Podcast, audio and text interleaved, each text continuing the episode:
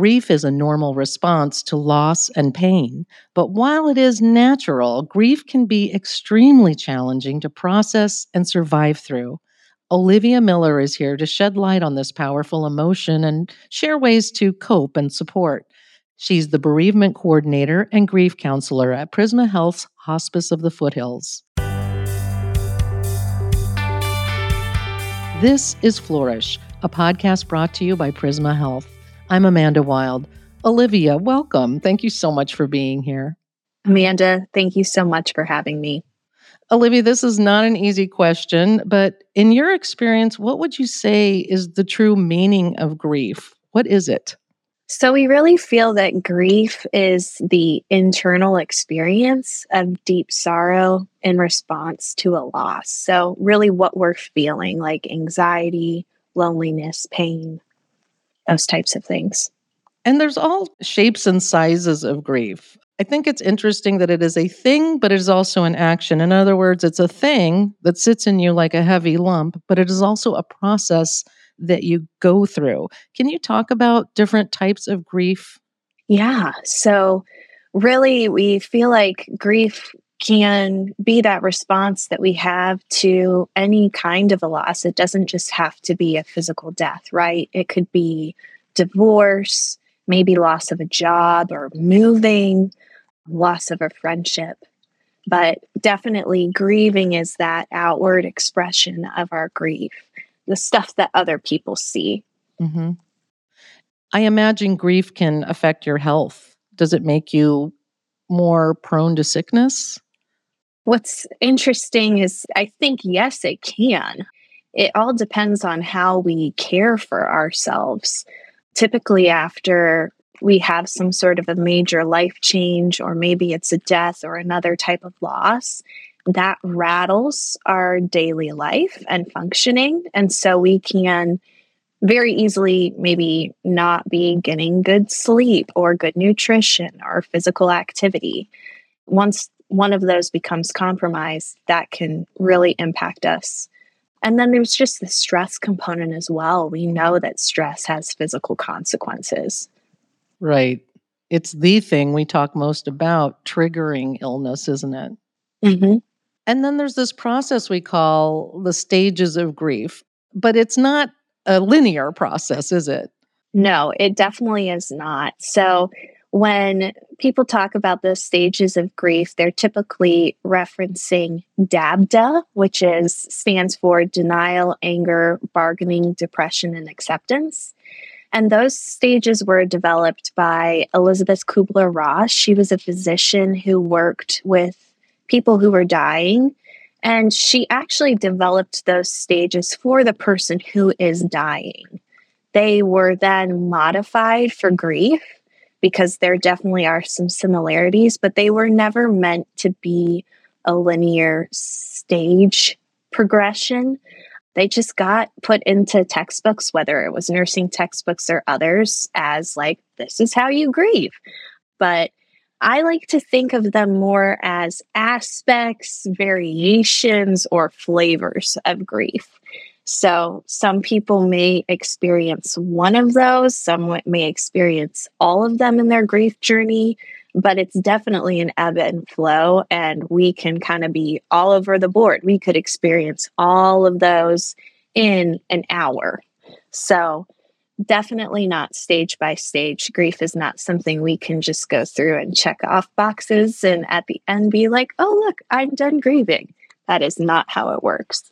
Yeah, we always wonder, well, how long will the grief last? But I think there is an initial intense period of grief. Do you see that that morphs into something else, that there is a sort of a, it lasts a certain amount of time? I really, you were talking about the intensity part. I see that with pretty much everyone I work with. I think it's the initial shock even for people who maybe the loss has been longer, right? Maybe it's been a progression over time, like with Alzheimer's or a chronic disease process. But there is this shock when the person dies. And it takes time for our brain to just wrap around what has happened and absorb it and figure out what's going on. We're so used to that person having always been there and just knowing they're going to walk through the door, we're going to wake up and turn over and they're going to be there. That's just been conditioned. It's our muscle memory. So there's time that it takes just to understand, really comprehend emotionally and physically that our person is gone. I think once that settles in, then we really begin the active grieving, mourning of processing. Okay, what does it mean for me now? What does my world mean now to not have this person here physically anymore?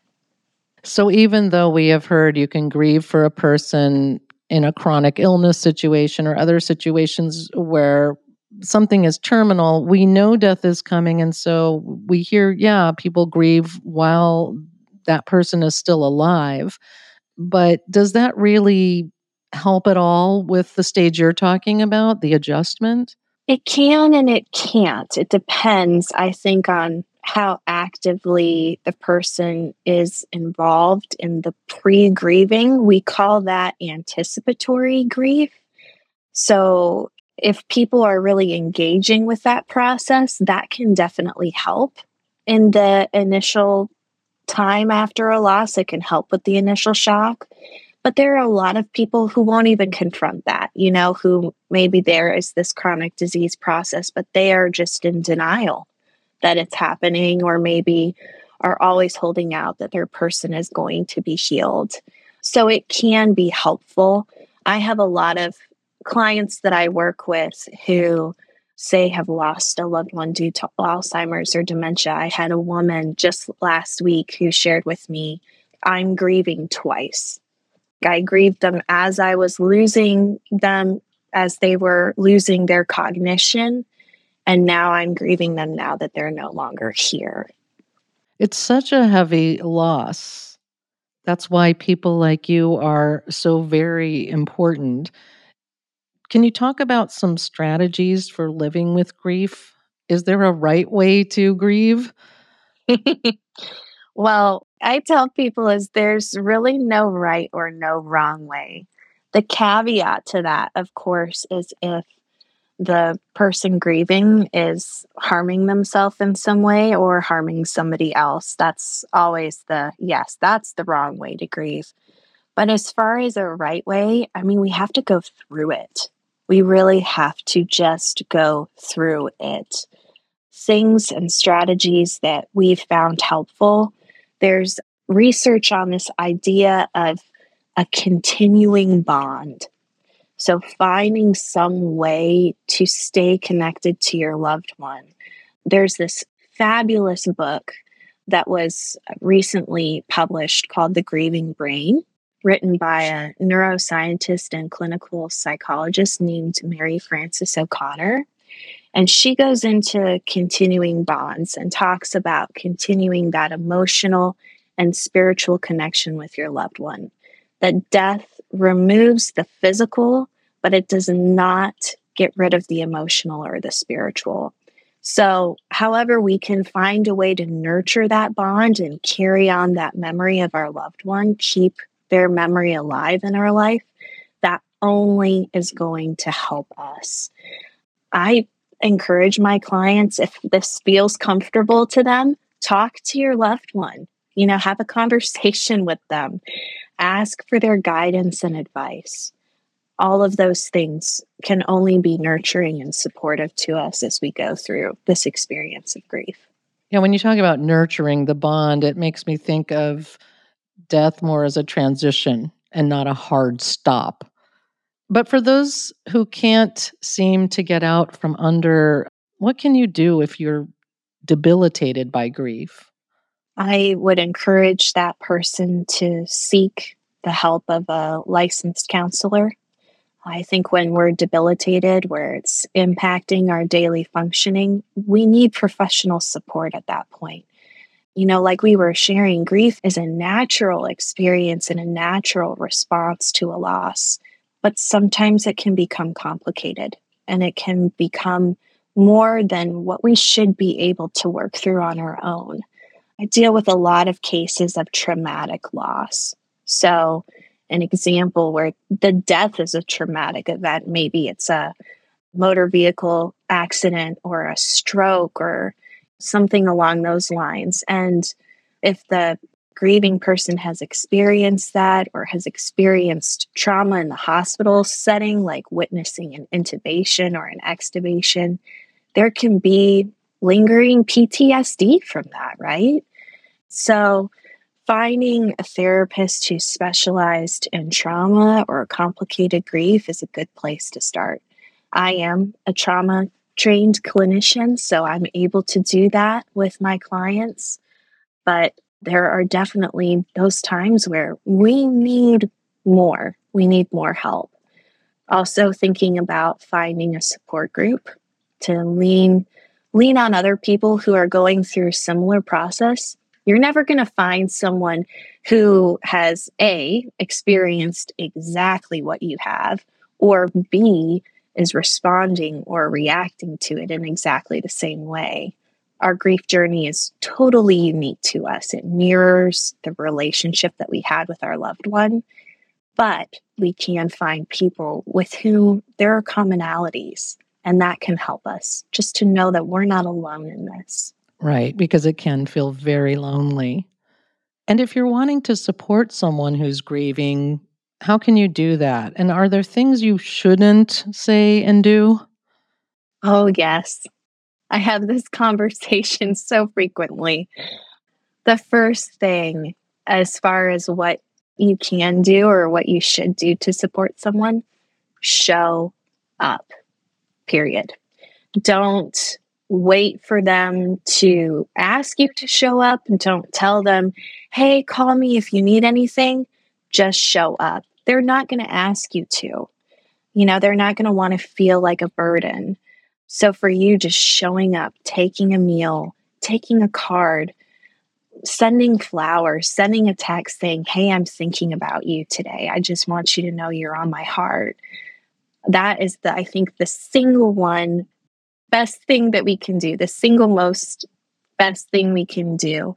Because grief is so isolating. I think everybody that I talk with, you know, loved ones are showing up during that first month. You know, there's whether they have a funeral service or a memorial or whatever, there's a meal train for the first month. And then once the end of that, it's like everybody else moves on.